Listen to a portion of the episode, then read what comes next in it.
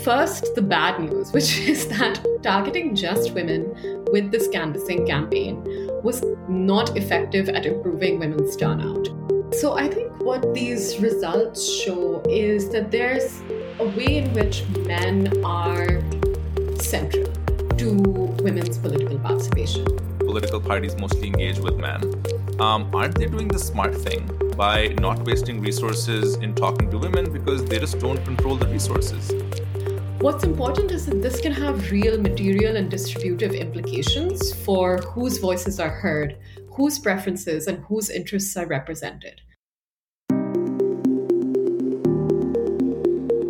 Welcome to Unpacking Us, a podcast where we unpack the deepest questions faced by Pakistani society, politics, and the economy. I'm your host, Asad Liaqat. Pakistan finds itself in an uncertain political situation once again.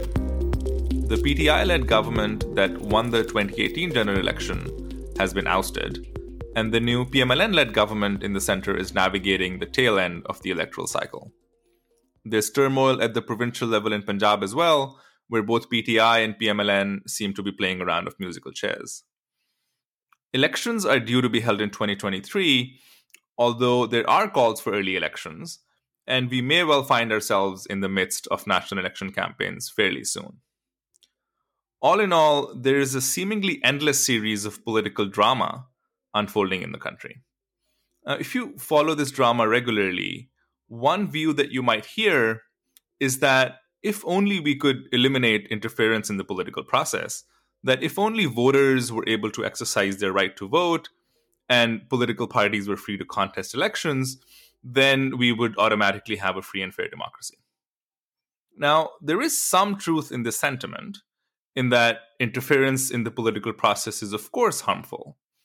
But there is also a fundamental error in that, in this line of thinking, if there is no interference, the political process is automatically free and fair. That assumes that the biases and the inequities that are inherent in Pakistani society are not reflected in its political outcomes. That different segments of society are able to exercise their democratic rights freely, and that different groups do not enjoy privileges over the others. Now, to examine whether this is true, there's perhaps no segmentation of society that is more central and more critical to focus on than gender. So, in today's episode, we'll unpack whether men and women have an equal say in Pakistani politics as voters? And if not, what can we do to get closer to equality? To start with, let's take a look at the gender gap in voting. By the gender gap, I simply mean the difference between how many men vote versus how many women vote. We have one of the largest gender gaps in voting in the world. In the 2018 election, the number of women who voted was 11 million less than the number of men who voted. That's an astoundingly high number. It's almost the same as the population of the entire city of Lahore. Imagine if everyone in Lahore was eligible to vote, but not a single person turned out to vote. It's hard to see how that wouldn't undermine the legitimacy of the entire national election. So, we have a huge gender gap. What can we do to reduce it? How can we reach a state where women are able to exercise their democratic rights as voters on an equal footing with men? To help unpack this question, I'm going to bring in someone who's well on her way to becoming a global expert on gender in politics. Sarah Khan is an assistant professor of political science at Yale University, where she does research on, among other things, the barriers to women's political participation and representation. Sarah is also my co author and my friend of nearly two decades. And I'm so glad we get to have this conversation today. We're going to talk about today some research that we did together, along with Ali Cheema and Shandana Mohmand. We'll take you through our research journey and how we found what works to increase women's turnout in Pakistan. Why our findings are surprising in that the key to increasing women's turnout may lie not with the women themselves, but with the men in their households, and why our findings, while actionable in some ways, may also be deeply problematic and concerning at the same time, and whether we can resolve some of these conflicts. Sarah, welcome to the show. Thanks for having me, Asad. It's a pleasure to be here. So, Sarah, the first question that I want to ask you um, was the first question that was posed to me when I first presented this research during graduate school to a tough crowd of Harvard economists.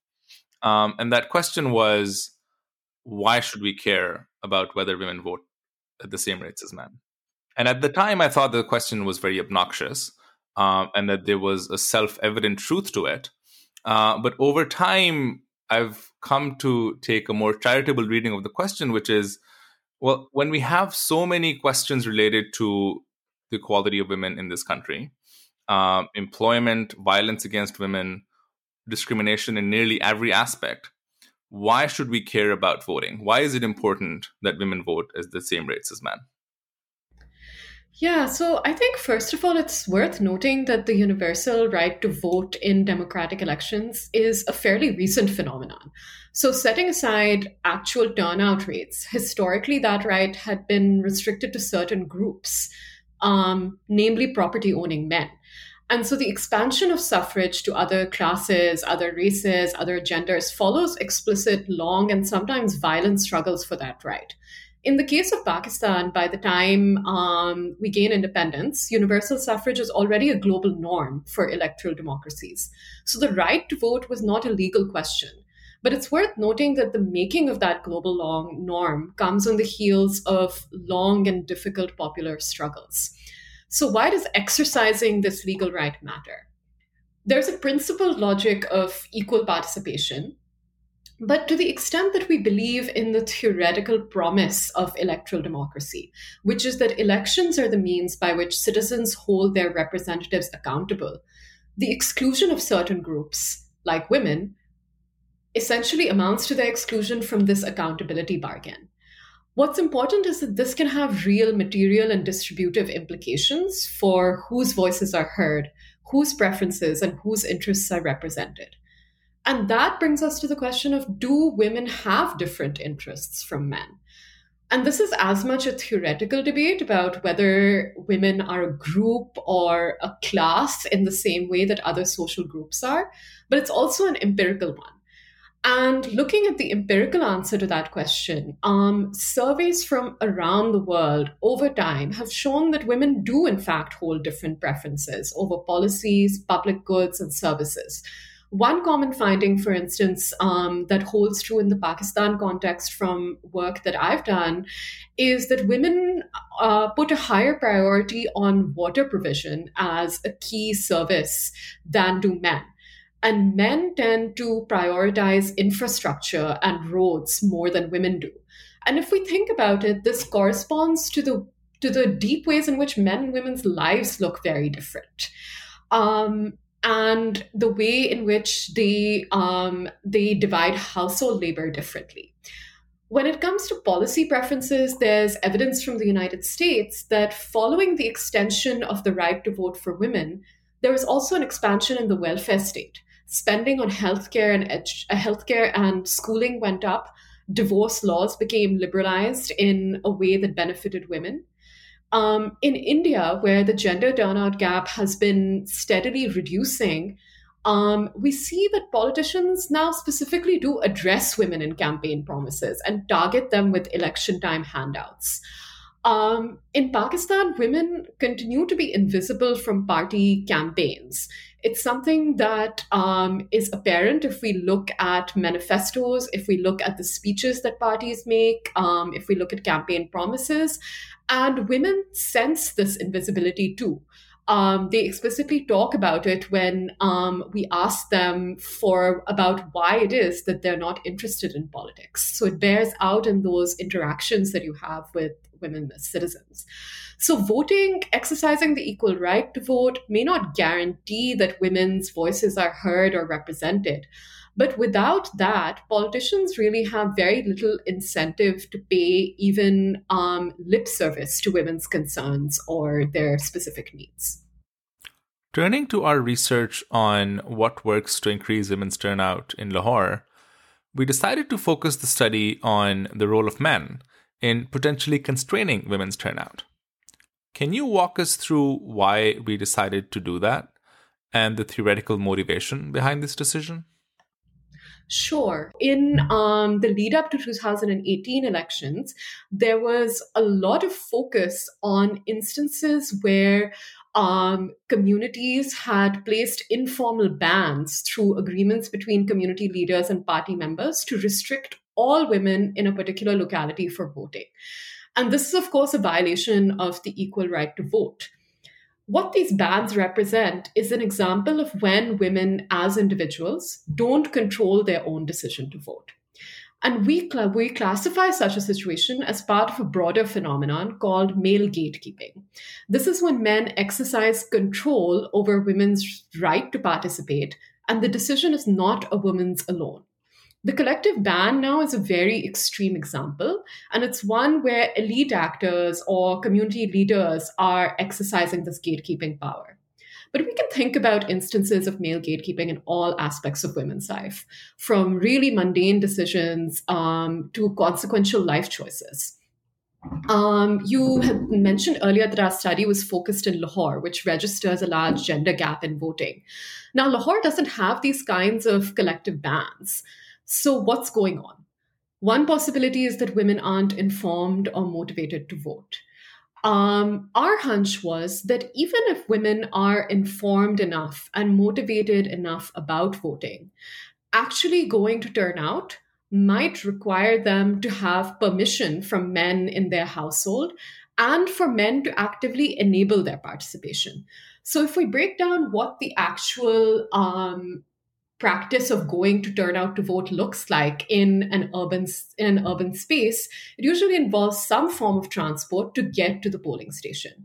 Um, in lahore we found that um, the most common form of such transport to polls is uh, personal motorbikes. Now excise data from 2019 shows that 99% of motorbikes are owned by men um, and so, in this way, um, men are in a position to exercise control over women's participation by controlling a resource that is necessary for women's participation. Can you give us an example of how male gatekeeping can affect the ability of women to go out and vote? Let's take the example of my own household um, and voting in the 2018 election in Pakistan. Um, my father, mother, and I uh, got to the polling station in the car, which is owned by my father. My mother and I don't actually drive. And so on election day, we were, in a sense, dependent on him for our participation. Regardless of whether he was um, refusing or coercing us, there was still a way in which he was required to enable our participation. Now, in our case, my mother and I both have outside options. We both earn income, so we could talk, call a taxi. We have social networks of other men and women who we could ask for a ride. So, the implications of that gatekeeping power that my father exercised in this situation, perhaps less consequential. But we can think of um, the situation of most other women who don't participate in the labor force, don't earn their own income, and when living in urban areas are often cut off from family networks and don't have the opportunities to socialize outside the home to expand those networks. We can imagine how the lack of those outside options means that dependence on men and male gatekeeping can be pretty consequential. And for that reason, you know, um, something that's reflected in um, our own lived experience as women, we chose to focus on this role that men play in women's participation. I think this is a very powerful example of the central role that male gatekeeping plays in women's lives, including in their role as voters. Sarah, we did a fair amount of qualitative research to see how male gatekeeping plays out in the way parties campaign and whether the work of civil society organizations accounts for male gatekeeping which led us to the kinds of interventions we wanted to test. Can you talk a bit about that? So, what we did was that in 2017, we followed a by election campaign that was happening in NA 120 in Lahore.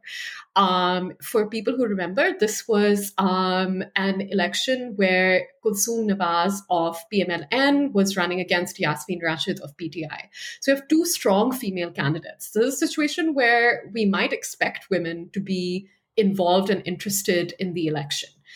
Um, however, when we followed the election campaign, what we noticed first was that in um, an urban setting, uh, the mode of campaigning that parties rely on most is door to door campaigning, which is quite different from rural settings where we have sort of a community based um, approach. So, in this door to door campaigning, what was happening was even though the candidates were women, parties were going door to door, but they were excluding women both in the content of what they were saying and in terms of actually speaking to them.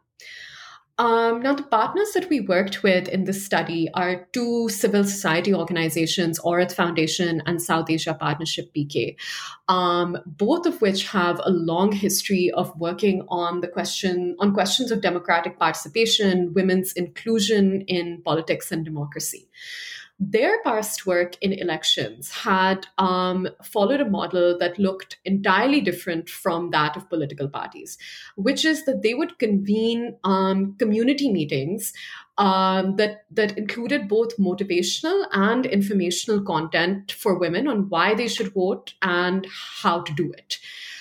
Now, uh, this, of course, very explicitly is targeted to women. But something that we were worried about was that this model also potentially could exclude women, in particular, those women who don't have the mobility or the required interest to show up to a community meeting in the first place. So, when we were thinking about um, what kind of intervention we want to design and test, it was one that would um, follow the party model of door to door canvassing, but explicitly focus on women's participation, both in terms of directly targeting women and in terms of the message being about the importance of women's participation. Based on this qualitative research, we had a strong hunch that a mobilization campaign that succeeds in increasing women's turnout should be door to door and should have a strong component that focuses directly on the power of women's vote. We worked with our partners, Aurat Foundation and South Asia Partnership Pakistan, to design this campaign.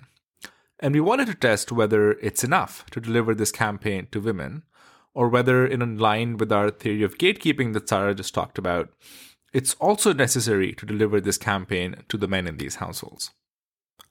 To test this, we used something that some of our listeners might be familiar with, which is something called a randomized experiment. This methodology originally comes from medical trials to test whether medical treatments work. In recent years, it's been adopted by economics and political science and other social sciences.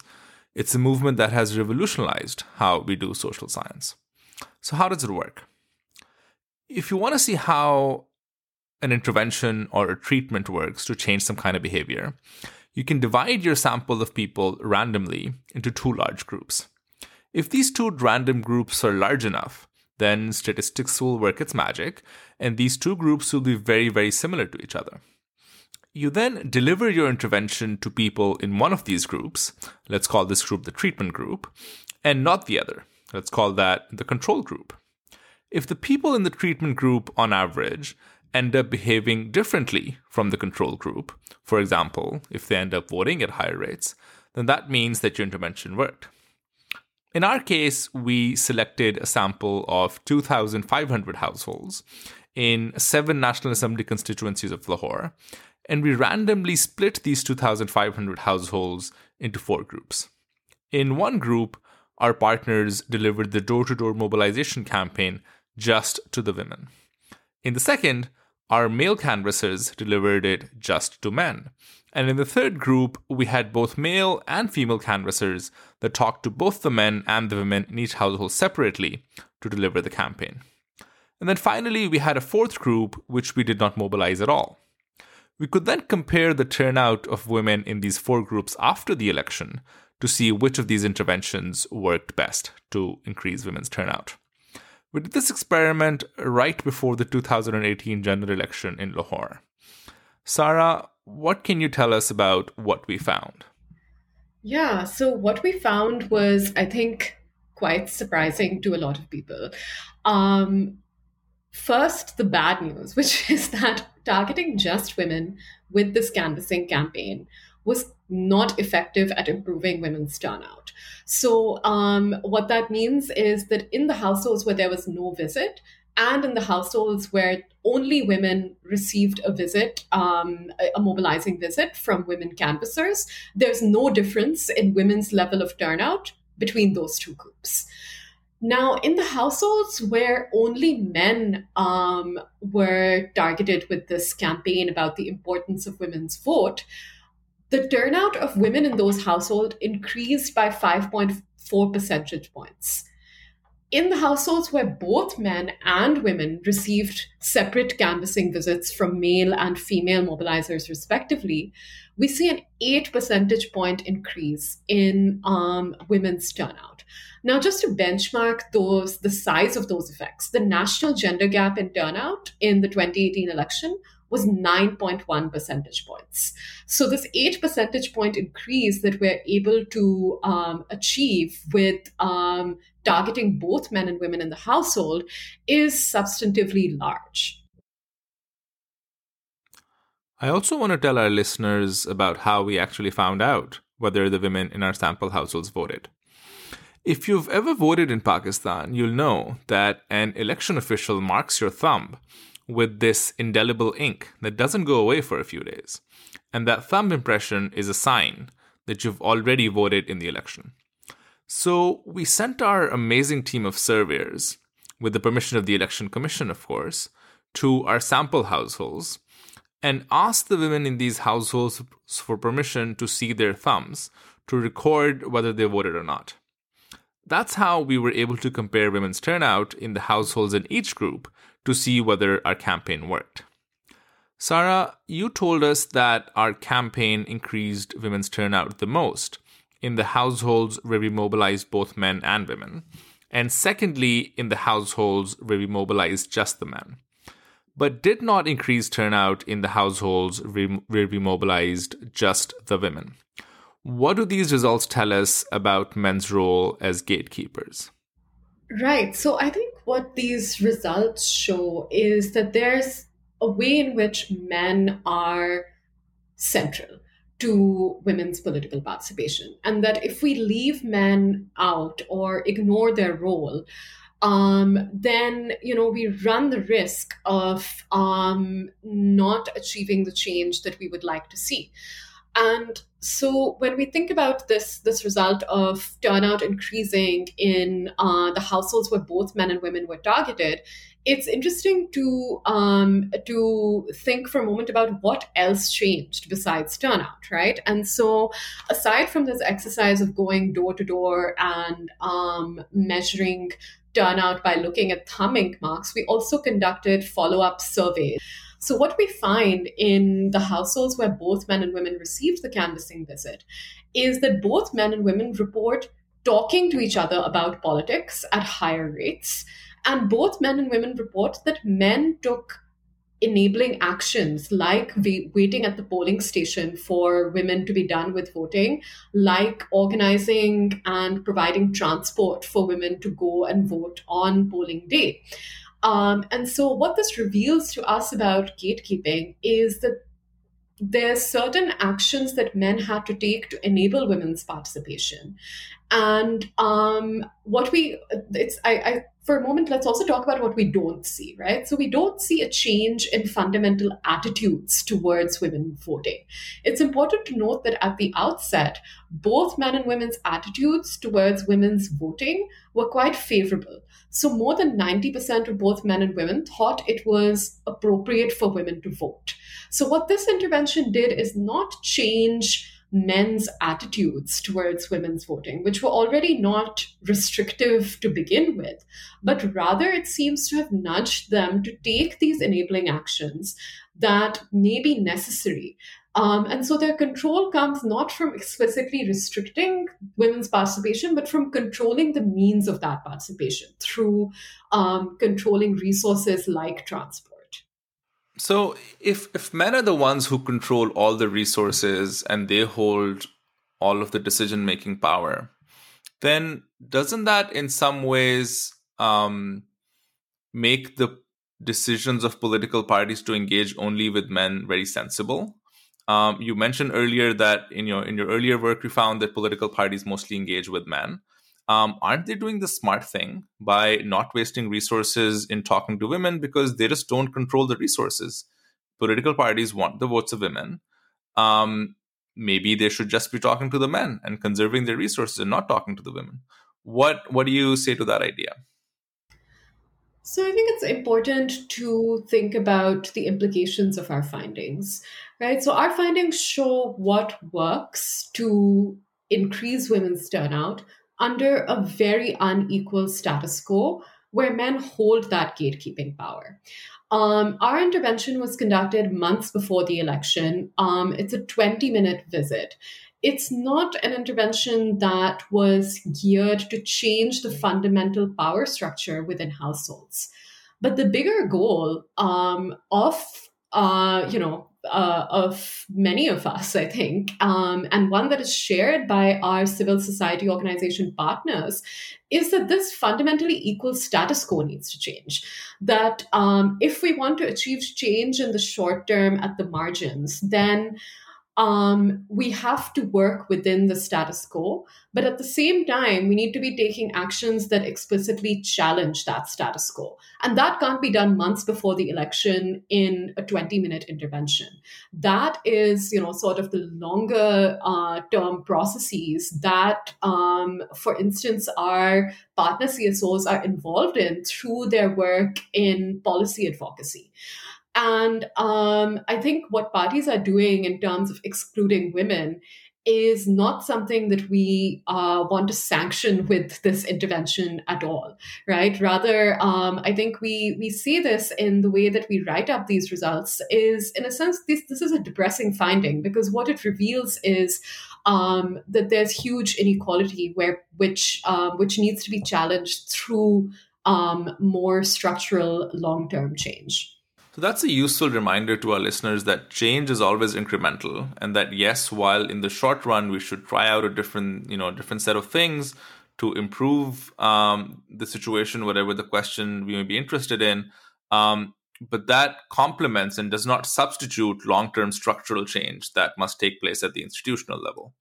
Um, one more concern, Sarah, that could be raised with respect to our results is that simply the act of voting does not necessarily mean that people are actually exercising their autonomy. It does not necessarily mean that people are voting the way they would actually want to vote of their own free will.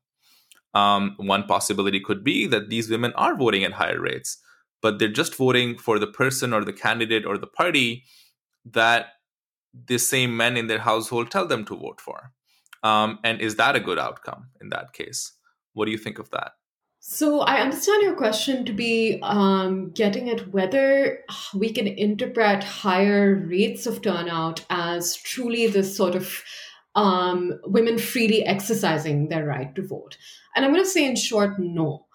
Right? Um, because we still need to think about the process through which women decide who to vote for and to what extent that process is an equal and free and fair one. Um, as an uh, as uh, you know, to to go back to our study specifically, um, we ask in our survey questions about um, voting autonomy, and we don't find that autonomy um, is decreased or negatively affected through this method of targeting men or encouraging men to take enabling actions, right? So we don't see an example of men then coercing women about um, who to vote for. But when we ask men and women who they talk to about politics, men overwhelmingly say other men. That includes family, other male family members, um, co workers, um, neighbors, friends. And women overwhelmingly say other men in their households, like spouses and brothers. And so, even if men aren't exercising sort of a coercive power, the way that women's preferences and interests um, are being formed just looks very different because of the ways in which um, there is gender inequality in other parts of life. Um, so, how would things look different if women were talking to other women about politics? Um, would they vote differently? Would they come together to demand things of parties that they're not doing right now? So I think the promise that groups participating can lead to better representation of that group's interests really depends on whether people in those groups have um, the freedom to coalesce around those common interests, to interact with each other, and to freely form preferences. And frankly, that is not the situation for most women in Pakistan. So equal levels of participation do not imply equal participation in substance. This is linked to an idea that um, I think we frequently encountered in our fieldwork, which is um, that politics is often considered a man's job. When we asked all these questions uh, in our surveys about whether um, whether women are expected to engage in politics by men or by women themselves, the, the answers that we got from both men and women tended to over, overwhelmingly be um, indicating that it's not socially considered to be a woman's job to discuss politics or engage in politics or do or do any kind of substantive action in that regard. Um, what do you think would take at a societal level in the long run to make it such that when we run these surveys, we find that women actually do talk to women a lot frequently about politics? That um, that there are these collectives where women are free to engage and do engage uh, without coercion from from men. So it's interesting that this idea of politics being a man's job is certainly something that we pick up in um, our surveys in Pakistan, but it's something that's found in a lot of settings around the world that we might not think of as quite as patriarchal. Um, for instance, there's a study that I like a lot from the United States, which shows that um, children of school going age, so at that young an age, um, tend to have pretty gendered ideas about who a political leader looks like. So, in this very creative study, um, children are asked to draw political leaders. And at a very young age, um, girls and boys start to overwhelmingly draw men. Um, and so, you know, these ideas are formed very early in life. And when we're intervening months before the election, um, we're coming in quite late, right? And so I think for a longer term change, breaking those gender roles is something that happens over generations. It takes um, efforts at multiple levels, including in curriculum. Um, and there's also work from political science um, showing a relationship between women's labor force participation and their political preferences. And so when women participate in the labor force, their preferences and interests change. And there's a lot of debate about what exactly about working it is that produces that change. But one pathway is through the networks that women gain with other women um, to start discussing not even necessarily politics, but just kind of the ways in which their lives might be unequal and how they can they can demand greater accountability from um, political actors. Another way is that they're um, they're earning income and having economic independence can lead to you know sort of a change in the content of their preferences um, so pakistan has a really low female labor force participation rate and that's not something we should think of ever as unconnected from uh, this gender gap in political participation a question that we often get asked as researchers is that you spend a lot of time and resources in doing these research projects. How much of that is actually translated to something on the ground? So I know that you have recently been to Pakistan and you've been engaging with the Election Commission of Pakistan and the Aurat Foundation and other organizations. How has the reception to these uh, results been? Absolutely. So I think, first of all, it's just really important to acknowledge the work of a number of civil society organizations for simply highlighting the issue of the gender gap And in terms of our specific findings, so I think there's been a lot of interest in this descriptive finding about women's turnout being especially low in metropolitan cities. Because I think there is this assumption about cities somehow being more gender progressive. And they might be on certain dimensions, but not on this one. And so, just highlighting that metropolitan cities are an important site for mobilizing work, and they're contributing in a large way to the gender gap. So, the gender gap in Lahore is larger than the gender gap in the rest of Punjab. And so, if we're thinking about where to target um, given limited resources, um, the first thought is often not these metropolitan cities, but we're putting it on the table that it should be, perhaps. Um, the second thing is, I think, um, for the election commission, for instance, um, you know, highlighting the the disconnect between women's registration which is also registration to vote in terms of having a CNIC, which is an issue they've been extremely focused on, done a lot of great work on, and actually turning out to vote.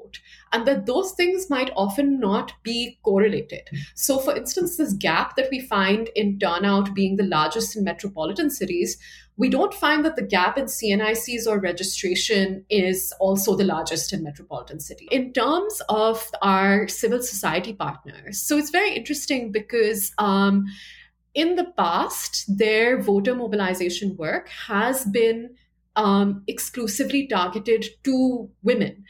Um, but that's not the case for their work on women's candidacy. But that learning had not in the same way been applied to the act of voting. So I think there's obviously a recognition and um, action around the fact that men are central to women's political participation. Um, but we, what we hope these findings show is that even for something where men are not acting to restrict women's role, they can still act as gatekeepers by not actively enabling women's participation. And so the status quo is so unequal that for the simple act of going out of the house to vote, it's not standing for office, it's not about, you know, um, having working outside the home it is really just we're talking about an action taken on one day even that requires involving men um, and so i think sort of really focusing on what do the mechanics of the act of voting look like and how men have a role to play on the election day itself. I think really breaking down that action into its components and demonstrating um, men's role is hopefully um, a contribution that we hope that we've made to um, the organization's strategy. So my my takeaway from your from your response is is that, or at least the feeling that I get while while listening to your response is largely the feeling that I think all of us had through most of running this project, which is you know there were there were many glimmers of hope and optimism in an otherwise bleak scenario. Um, at the end, one thing that um, I ask um, my guests to to do is to make some recommendations to our listeners about what they can do to learn more about the topic that we talked about or similar topics. Um, so, what are some suggestions that we have for our listeners to learn more about um, uh, the gender gap in women's turnout or about gatekeeping in general? Absolutely. So, um, I think for those uh, listeners who are uh, who are oriented towards data and statistics, um, the fact that we have gender disaggregated data for the 2018 election at the polling station level is a market shift. And it's a shift that came about because, in part, of the advocacy of organizations to um, have this data publicly available. So I encourage people to go to the website, download that data, look for patterns, because there's still a lot that we don't understand um, or know about the patterns of the gender gap. And for those who are not going to, you know, download the data themselves um, and and you know um, uh, and look at it, I would say that anytime there's a statistic about participation. Um, that you encounter in um, you know a media story or um, or in a conversation to ask the follow up question about what the um, gender breakdown of that statistic is, because often asking that question reveals um, gaps that um, that can be kind of a motivation for um, further inquiry or or action. Um, another, uh, you know, place that I want to point people to is that you know we, we've we've focused a lot on men's role as gatekeepers. Um, but you know, as um, as somebody who who studies gender, I think it's important to kind of step away from you know sort of um, assumptions about uh, binary assumptions about men and women. And so I would point to um, literature that looks at women in gatekeeping roles. And this can be um, both positive and negative gatekeeping roles. So, um, a book that I've been reading recently is um, by Rachel Brulé called Women, Power, and Property in India. And um, this is about how women access um, their right to inheritance. And she looks at the role that elected officials at the local level play as gatekeepers of these rights. And what she shows is that when um, there is a quota or reservation for women in those um, in those elected positions, um, and you have essentially female gatekeepers, um, they help to enable women's access to this right. And that is um, a consequential outcome. And it's also one that is then threatening to men in households and in communities. Uh, there's also a um, economics paper by um, um, by Anukriti and um, and co-authors, uh, which has a great title called "The Curse of the Mummy-ji: The Influence of Mothers-in-Law on Women in India." And this looks at how um, mothers-in-law in households play a restrictive role for young married women's um, uh, autonomy, especially in terms of family planning and the use of uh, and the use of contraception. Um, and so here's an example of again of women acting as gatekeepers and explicitly restricting other women's access. So this sort of phenomenon of gatekeeping, um, I think, is a very broad one. We can think about it not just in terms of political participation, but in terms of a number of mundane and consequential decisions that women make in their lives, and that gatekeepers aren't necessarily men. Sarah, thank you for being here, and I look forward to having you on the podcast again. Thank you so much, Asad.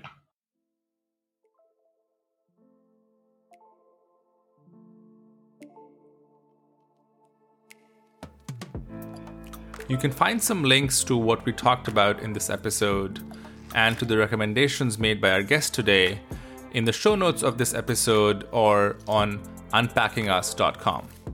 Don't forget to subscribe on YouTube, Spotify, or wherever you're listening to this episode. Also, I'd love to hear what you like and don't like about the show, and if you have any ideas for future episodes. You can email me at asad at unpackingus.com. I can't promise to respond to every email, but I do promise to read and think about every email. Thank you for listening.